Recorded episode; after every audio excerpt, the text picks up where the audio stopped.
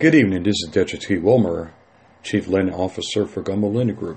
The reason I'm doing this podcast here this evening, early in the morning here, about 1 o'clock in the morning, Central Standard Time here on the 16th of March, as we're going on to this coronavirus that's really not just hit this nation with a major impact as far as the anxiety and what to expect, but also to internationally.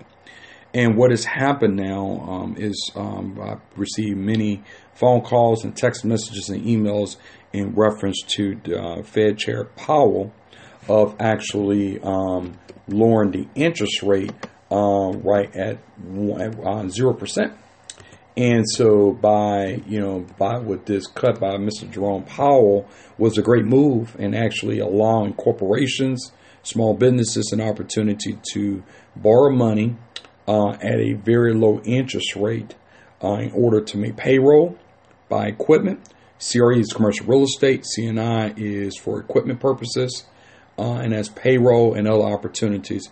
Also, to those rates affects on the consumer side, it affects auto, unsecured lines of credits, which is credit cards, and as well as auto loans. But mortgages do not directly are impacted or even dictated or subscribed by the Fed rates. Just want to make that clear. I know there's a lot of realtors and unseasoned mortgage professionals out there are trying to steer clients into forest marketing, which I understand, I respect that, but I want to make it clear it does not directly affect interest rates. Interest rates has gone up. Over the last, since the outbreak has reached the United States tremendously.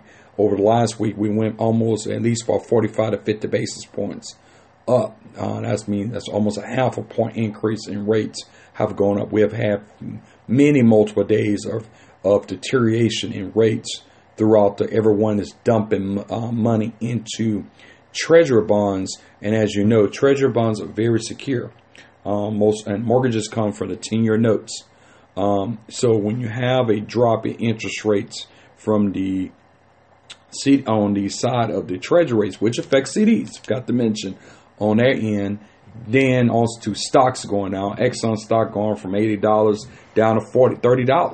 I mean, a $50 reduction. Folks are selling. They say, hey, let's take this money and let's go find some safe bets, especially with a pandemic that's out there. This is unprecedented. Had one major one since the early 1900s of the Spanish flu. So it gives an opportunity where the investors say, hey, we got to move this money somewhere else. So by saying that, just to kind of give you some dynamic, there's two verticals in mortgage-backed securities. It's the Ginnie Mae securities. Ginnie Mae is backed by FHA, VA, rural development, your government loans.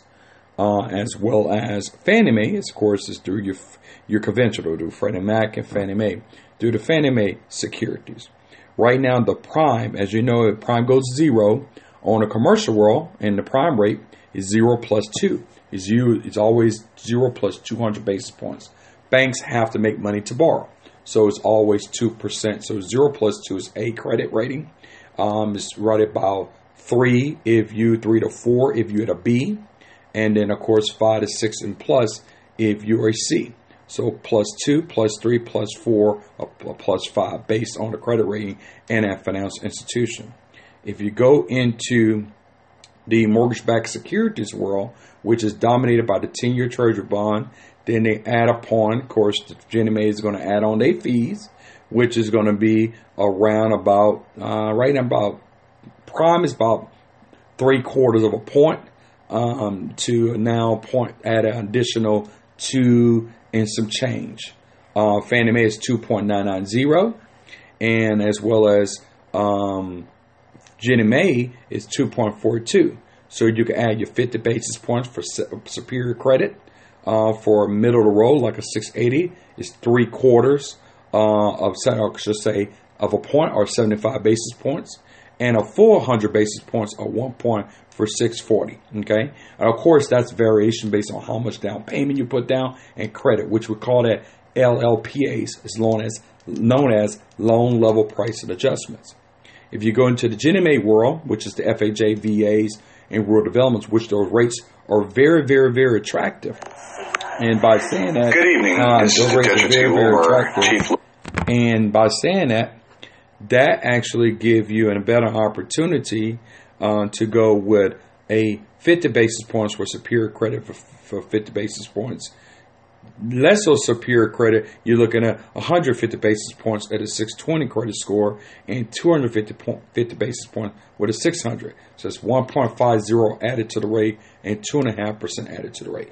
So those give you some different dynamics, how mortgages are different from the prime world. Prime world is strictly mainly for commercial, borrowing a mega amount of money to make payroll, for C&I, for commercial real estate. C&I is for equipment, commercial, industrial for equipment, and that vertical. So I just don't want to get consumers like yourself and confused of marketing tactics out there that's not really telling you the full detail and truth. And that's what we do here at Gumball Lending Group. We want to give you the right information so you can make a very, very good decision if you're going to be interested in buying or refinancing. If you're in a 4.5%, you may want to consider refinancing. Give us a call, 281-636-3638, 281-636-3638. Again, this is Detra T. Wilmer, Gumball Lending Group. You have a great evening. Bye-bye.